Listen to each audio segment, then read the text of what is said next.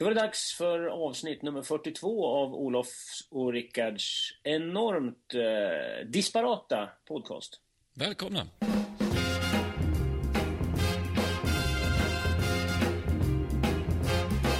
You know I don't mind working and standing on my feet. Cause I've got nine children and they sure got to eat. Don't mind working my fingers to the bone. But now listen, you got to let me go when my work is done. I wanna be free.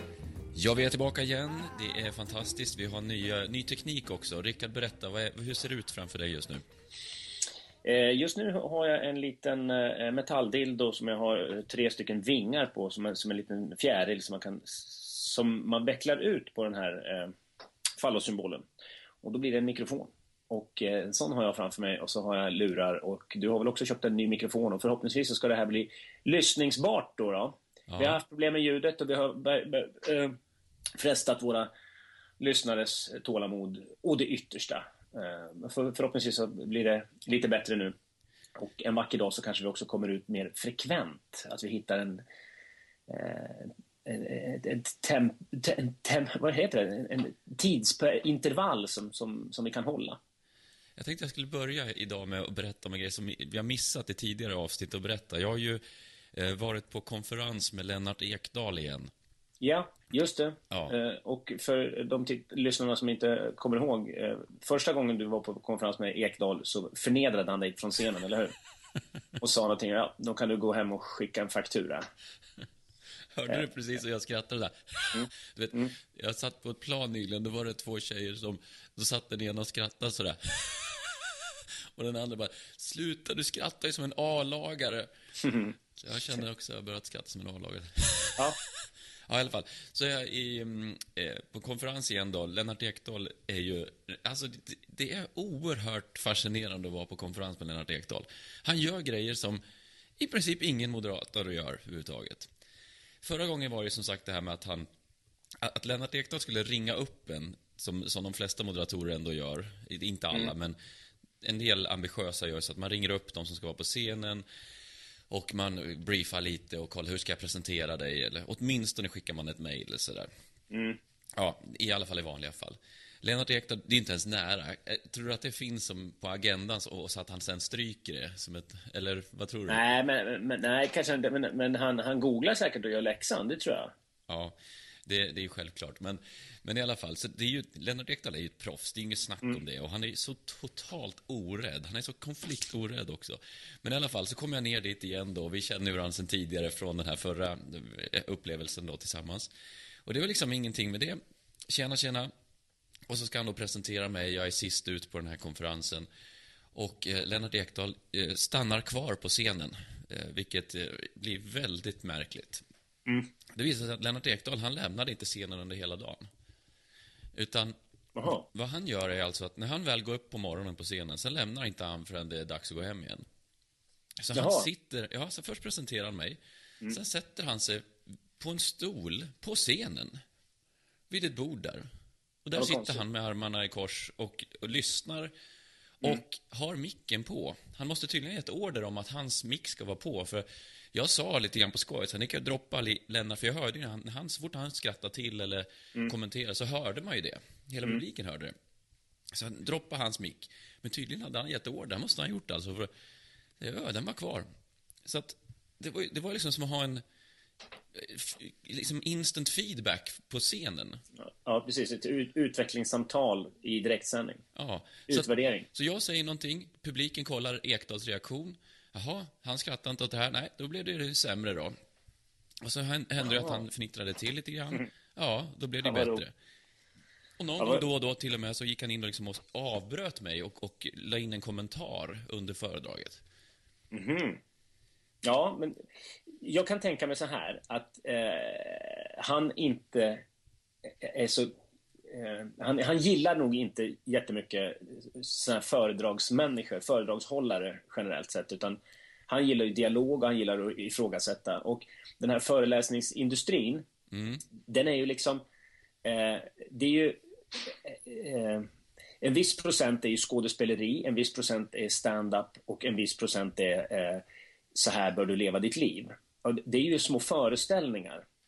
Som, och jag kan tänka mig att han, han ser ner lite grann på den eh, föreläsningsindustrin. Folk tjänar otroligt mycket pengar på att åka runt och föreläsa och eh, eh, det är egentligen små shower som sätts upp. Och han vill nog punktera den ballongen lite grann som en gammal härlig 70-talsjournalist som han är. Ja. Därför, därför tror jag att han, han vill sätta sig på scenen och, och, och, och bryta in och ifrågasätta och liksom, hur menar du där? Eh, Ja. just, just för att eh, för att skrapa på den här lotten, liksom. Ja. skrapa på, på ytan och fasaden på, i föreläsningsvärlden. Ja, men alltså, och, och, återigen, jag är inte främmande för att diskutera saker och ting eller testa annorlunda grepp. Men det var bara det, liksom, att, i och med att jag hade den här historiken med honom. Mm, Och, och så se, känner man sig, okej, vad ska hända den här gången? Mm. Förra gången hade han åtminstone den goda smaken att lämna scenen. Den här gången har han tagit ett, han har liksom jackat upp sig ett snäpp och tänkte, nej, jag är för viktig för den här dagen. Jag, jag kan inte lämna scenen.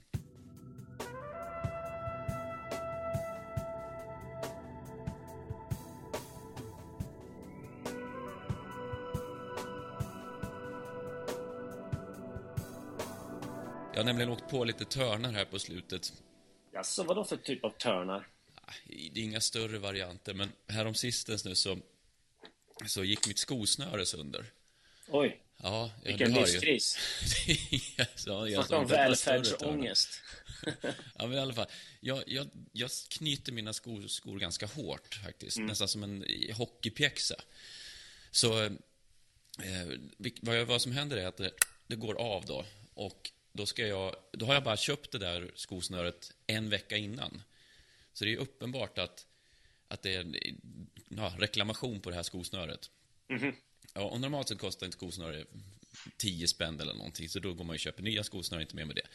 Men den här italienaren som vi Hur har... ofta köper du skor? Jag har inte köpt skosnören på Nej, ja, kanske heller. 30 år. Nej, inte jag heller. Men när jag ändå gör det så, så eh, i alla fall, då köper man skosnören av den här italienaren som ligger här runt hörnet. Riktigt, riktigt original som jag har här. Det är klart att du har en egen en speciell skosnörebutik, Olof. Ja, det är ju en sko, skomakare såklart. Ja, Men han ja, säljer en italienare. skosnören. Ja. Och, och då hade, hade det här skosnören då som jag köpte, kostade ju 65 spänn. Mm. Och då tyckte jag att då får det hålla längre än en vecka åtminstone. Så jag, jag skulle ju aldrig normalt sett få för mig att reklamera. eh, Jag reklamerar nästan aldrig någonting alls, men den Skosnören, här, här där går din in gräns. och sa att Där går din gräns. jag, jag tror att de här skosnören var lite gamla eller någonting, för det har faktiskt redan gått sönder. Så jag, jag tar gärna nya skosnören. Och du hör ju konflikt. Jag är så dålig på konflikt. Ja, det är roligt. Jag reklamerar aldrig någonting. Men det här kände jag. Nu får vara Exakt. mina skosnören. Därför, någonstans får man ju ändå dra ett streck i sanden, eller hur? Ja, ja. Och jag börjar med skosnören direkt. Du gick in passivt aggressiv till skomakaren och skulle reklamera. Ja. Fortsätt då. Ja. Ja, så jag kom ju in där då och han bryter ju på Sverige. Han, är- han är ju... Han brukar bjuda på så här drink, italienska, vad heter de där gula drinkarna, eller vad sjutton de heter. Ja, ja. Så han är normalt sett på gott humör, men han är lite så här kufig, speciell så här. Och nu när jag ska reklamera skosnörena så kommer vi ju så på, vi kommer så på kant med varandra.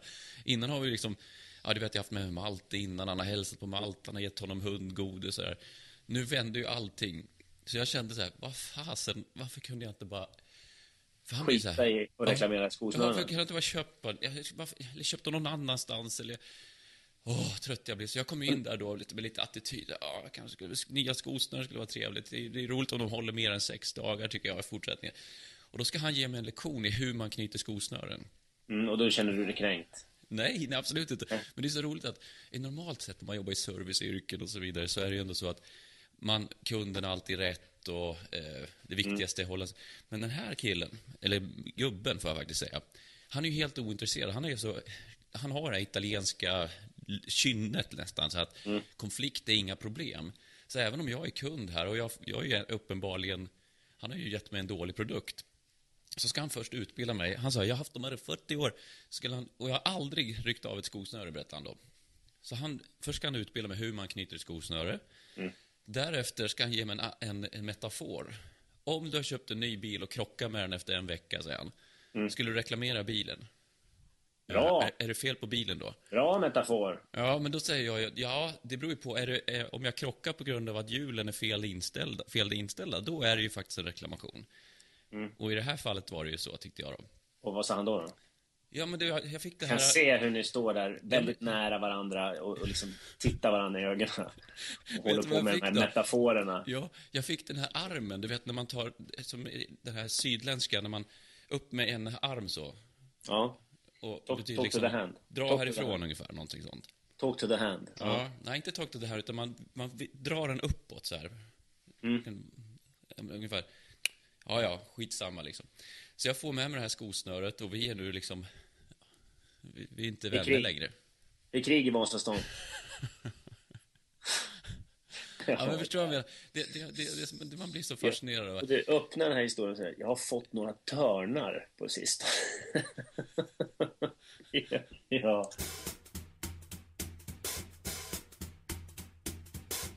Ibland tror jag, och det här är ju en sån psykologisk tes då, att den bilden man har bestämt sig för, lå- låt säga att du skulle ha bestämt dig nu för att Melodifestivalen är på väg ner. Så kommer all, alla fakta som kommer in, kommer anta, antingen tolkas som ett undantag från regeln du har bestämt dig för, eller som en bekräftelse, beroende på vad det är du får in för någonting. Så säger någon att de har tröttnat på Melodifestivalen, så får du bekräftelse på att ja, men det är det jag säger. Säger någon att nej, men jag tycker den var jättebra i år, ja, men du är ett undantag. Precis. Det, det, är, det, är ju... Det stämmer ju väldigt bra. Det är ju, hänger ihop med att... vi- att man glömmer bort att man har två öron och en mun för man ska lyssna dubbelt så mycket som man pratar. Eh, Jag, till exempel debattprogram Ja, tycker jag är helt ointressanta. Jag tycker de är helt värdelösa. Eh, eh, man brukar prata om tes och antites för att uppnå en syntes, alltså för att komma någon vart, för att uppnå något, något, liksom, för att det ska leda någonstans. I debatter i journalistiken idag och i, i tv-världen och sådär. Så det här att man ska komma någon vart, det, det finns inte. Utan man, det är tes och antites och så sätter man ihop dem där. Så att egentligen är det någon slags verbal tuppfäktning man håller på med, eller dogfight bara. Och där, ju, hög, ju mer högljudda och röda ansikte folk är, desto bättre ska debatten vara. Men den leder ingenstans. Den är liksom... Eh, och det där är, det, det är ju liksom någon slags gladiatorfight det där. Fast jag tror inte att man skulle vilja ha ett samhälle där man tar bort debatten eller där man... Alltså jag tror en del av hela vårt samhälle Ja, men folk ju lyssnar ju inte. Folk Nej. lyssnar ju inte. Det, det är lite intressant för det, eh, i det offentliga idag så, så, så eh, hoppar ju folk till slutsatser. Det här har jag pratat om förut. Man drar inte slutsatser. Man lyssnar inte, väger in och säger ja, men det du säger det kan vara rätt. Eh, men jag tycker så här. Nu är det några filosofer i Lund som har tagit tag i det där och dri- bedriver liksom kaféverksamhet i Lund och så har de kommit till Stockholm nu. Och så ska de köra i Almedalen i sommar. Där, där det bygger på, man pratar om, inte de klassiska filosofiska frågorna om livet och döden. Man pratar liksom, ska vi ha Förbifart Stockholm? Och där viljan att förstå eh, är lika stor som viljan att, eh, att föra sin tes. Ordet debatt, det betyder att söndra, att krossa. Alltså att man ska krossa motståndarens argument. Och om, du då ska göra, om, om din ambition är att krossa motståndarens argument, då måste du ju sluta lyssna. Och, Det och, är därför- och, och vara mera strategisk och, Ja. och så. Men titta på partiledarutfrågningar, titta på det så här, vad, vad, vad, vad, vad gräsligt det är när de, de säger sin sak och sen när, när motståndaren ska prata, då tittar de inte ens på varandra. Då tittar man bort, som, som att man skiter i vad den andra säger. Och sen så går man in igen och tittar. Och lyssnar, och- och- lyssnar man och så gör man det för att kunna ha argument för att kunna Ja. slå sönder det där.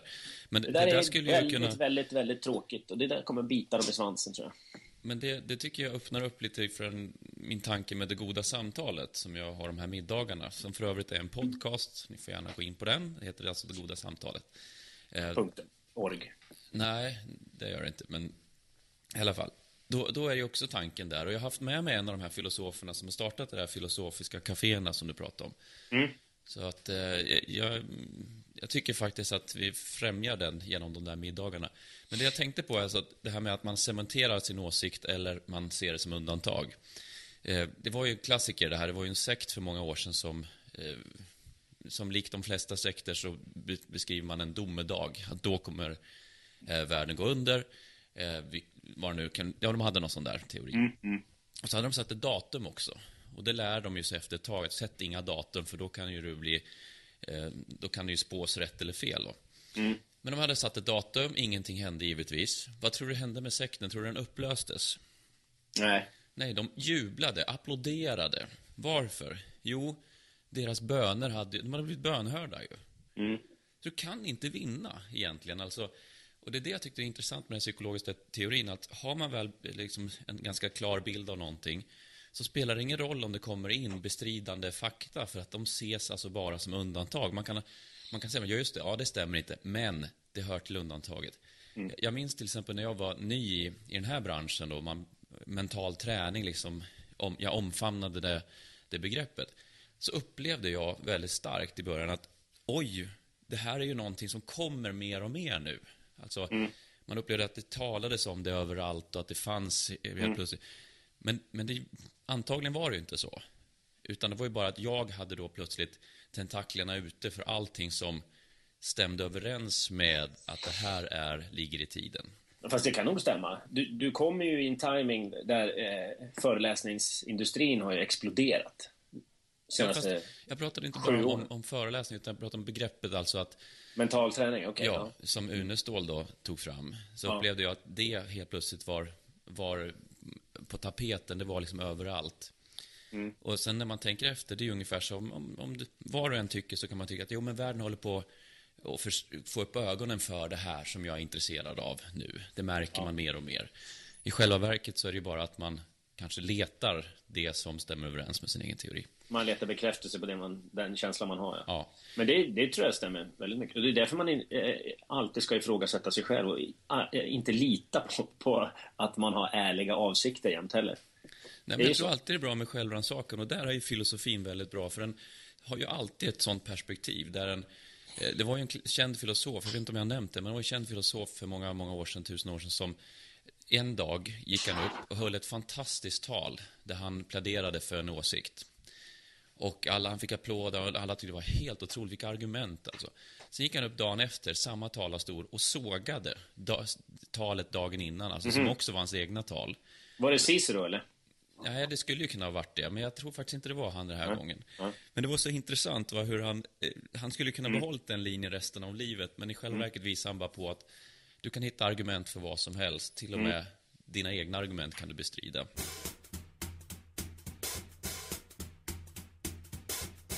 Howard Stern är ju eh, radiolegendaren. Han sitter väl i America's Got Talent också. Han är ju expert på det. Eh, att hålla kvar sina lyssnare trots att han byter åsikter från dag till dag. Ja, Och så, eh, ja men idag tycker jag så här. Ja men du tyckte så här. Ja men det var ju igår. Då tyckte jag så. det, ja, ja, det är väldigt, ja men det är väldigt ärligt också.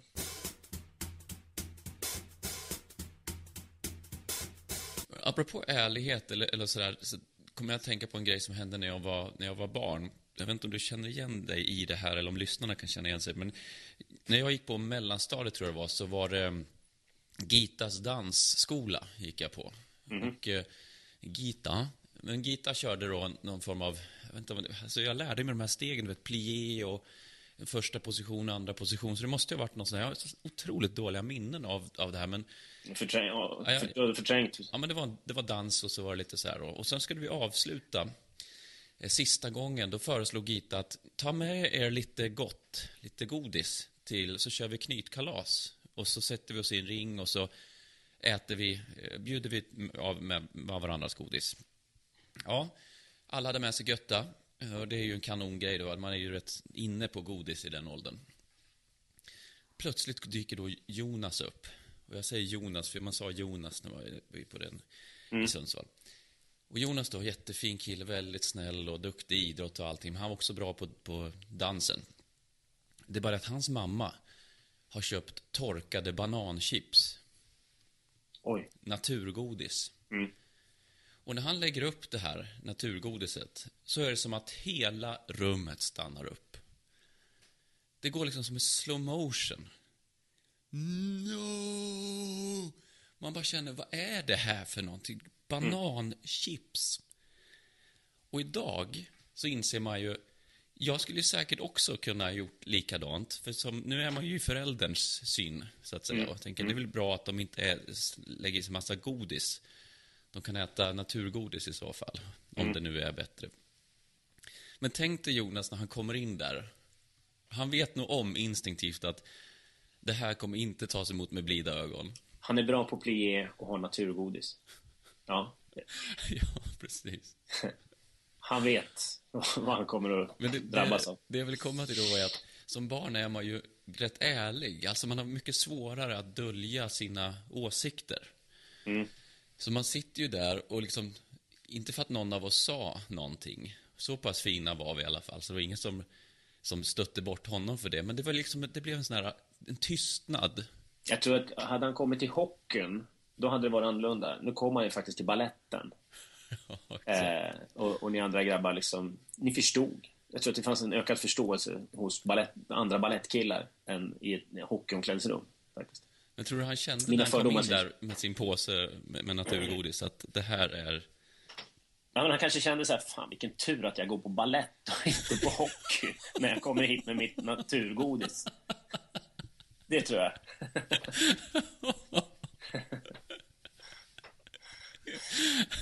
men men eh, apropå, jag har ju skrivit en, eh, en krönika idag som eh, också, som du kan, eh, kul att höra dina reflektioner på. Det här med regler. Eh, folk som, som får nackhår när, de- när de har en regel, oavsett om regeln eh, är, är förnuftig eller inte, så har vi en regel här. Ja, Du kommer ihåg den här postkassörskan som, som nekade mig att hämta ut ett paket för jag hade ingen lägg. Och hela kön sa, ja men vi vet ju vem det är, ser du inte att det är han? Och, eh, och hon sa, jo, men vi har våra regler. Så fick jag inte hämta ut det här paketet. Eh, föräldrar är ju extremt duktiga på att sätta upp regler innan man har ett problem. Eh, om man, jag har tröttnat så intensivt på att eh, gå hem till fam- familjer som har barn och så har de en sån här svärkassa. Eh, där varje svordom kostar liksom en krona eller något sånt där. Och så sitter man och pratar normalt vid bordet och så säger man ja men det var skitstort. Skitstort! Det sitter någon sån här femårig Hitler där bara Skitstort, det är så skit! Det är så skit! Det får böter, man får inte säga det! Jo, det får, liksom du vet. Jo, det får man. Och då eh, sådär. Ja, det kostar en krona, det är så skit! Och, och varenda gång man liksom säger ett svärord. Du sa jävlar! Du sa jävlar! Det får man inte... Jag är så fruktansvärt trött på det. Och, jag eh, förstår vad, vet du vad jag bryter en regel Jag som, kan- ja. som, som, som, som... Finns det några barn som är så fokuserade på svärord som den här familjerna som har svärkassa? Det finns det ju inte. Eh, andra barn är så, ja, den andra är så skitstora, det spelar ingen roll. Och så lyssnar man på vad som sägs. Och när, när det är sådär, när det sitter någon sån här liten rackare och Det är så skit! Då brukar jag säga så här, skit, helvetes jävla fan i helvetes jävla... Så jag får en skuld till den jävla svärkassan va. Som är så stor så att det liksom... Eh, och, och man ser, de tror att det är liksom antikrist som man kommer hem när man börjar svära så här mycket. Bara för att visa att ja, men ni kanske har en svärregel, men det har inte vi. Och jag skiter fullkomligt i era svärregler. För jag vill uttrycka mig så som jag vill. Även mitt barn. Ah, Vänta här nu, okej. fick jag. Jag, kan först tänka mig att, att det är ett extra stort problem för dig, för att jag menar, du, du har ju ändå ett antal ord som du använder lite regelbundet, där, som, som tillhör den kassan, så att säga. Ja, ja, ja. För andra så, så skriker det i dig att du skulle inte vilja sätta de, de reglerna. Absolut inte. Men du vet, jag, jag kommer ju att tänka på när jag var liten, alltså jag, jag för mig, vid ett tillfälle skulle ju mamma tvätta min mun med tvål.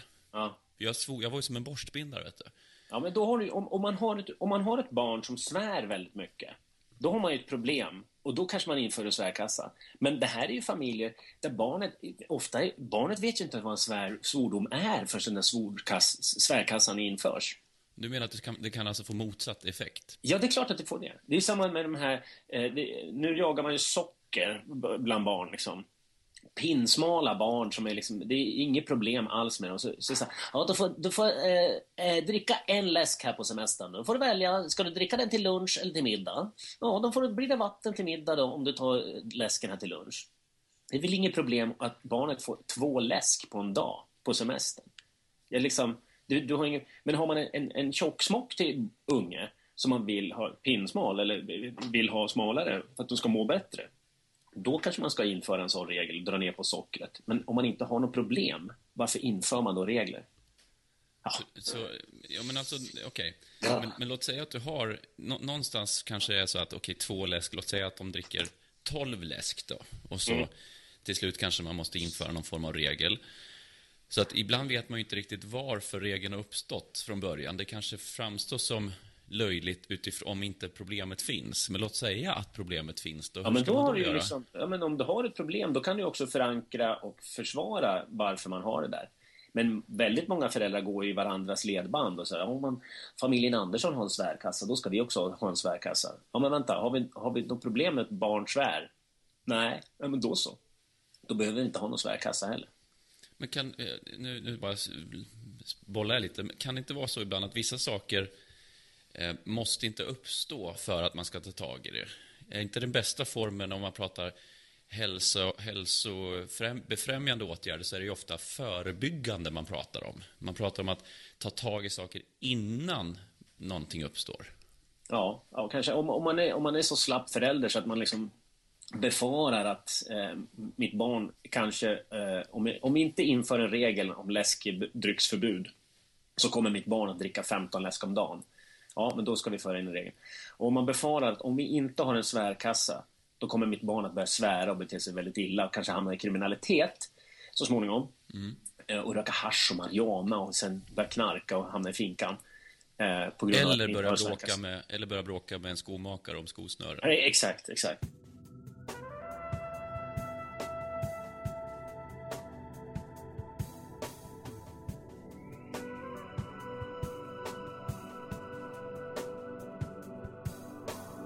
Det, eh, när jag var liten så ville ju morsan att jag skulle bli en love, peace and understanding kille. Och jag fick ingen, då var, införde hon ett förbud mot leksaksvapen.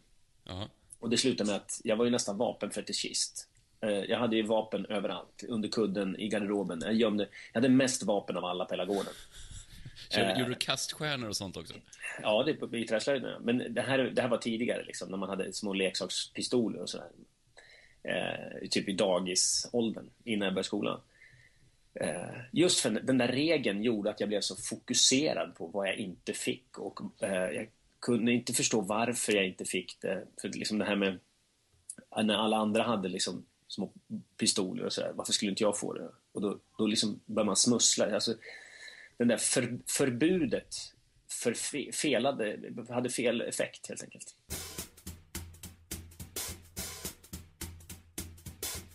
Ibland finns det ju regler som har satts upp som låter bra. Det var kanske det jag tänker att du vill komma fram till. Att vissa regler låter bra. Att okej, du ska inte svära och svär du så får du betala ett pris för, för ditt beteende. Och likadant har man ju satt upp, till exempel om du går på ICA idag, så finns det ju en regel någonstans, eller en lag som säger att du måste godkänna beloppet som ska dras från kontot. Det. Det är alltid en tryck okej om du godkänner det här beloppet. Men det är som, som jag ser det, det är en skendemokrati man får. För den regeln är ju omöjlig nästan för mig att leva upp till om inte jag vet vad kostade de här 30 varorna som jag har lagt upp.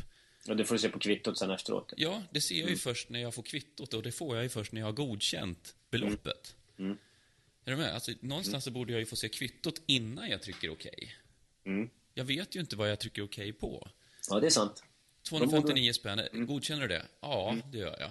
Och sen ser jag efteråt att, vad 17, det här skulle ha kostat 212 spänn. Ja, men det, det, och det, det där är så små grejer. Jag, jag vet, eh, det var en en restaurang i Gävle som tog betalt innan man hade fått in maten också. Eh, så man bara, "Ja, vänta, vad ska jag betala? Ja, men det är för att vi, vi vill snabba på så att vi får bättre omsättning. Så att när ni har ätit klart så kan ni bara resa er upp och gå. Ja, Men det kändes ju väldigt fel att betala för mat som man inte hade fått in.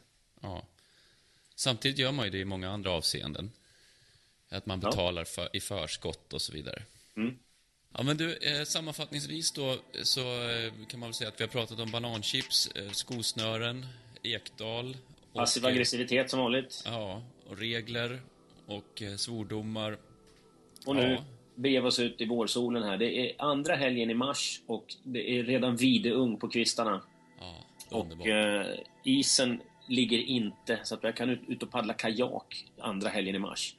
Det är ju unfucking leavable vad trevligt. Livet är gott. Glöm dig bort när ni var redo.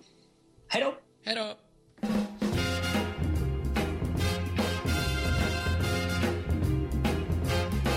You know I don't mind working and standing on my feet. Cause I've got nine children they sure got to eat. And I don't mind working my fingers to the bone. But now listen, you got to let me go when my work is done. I wanna be free.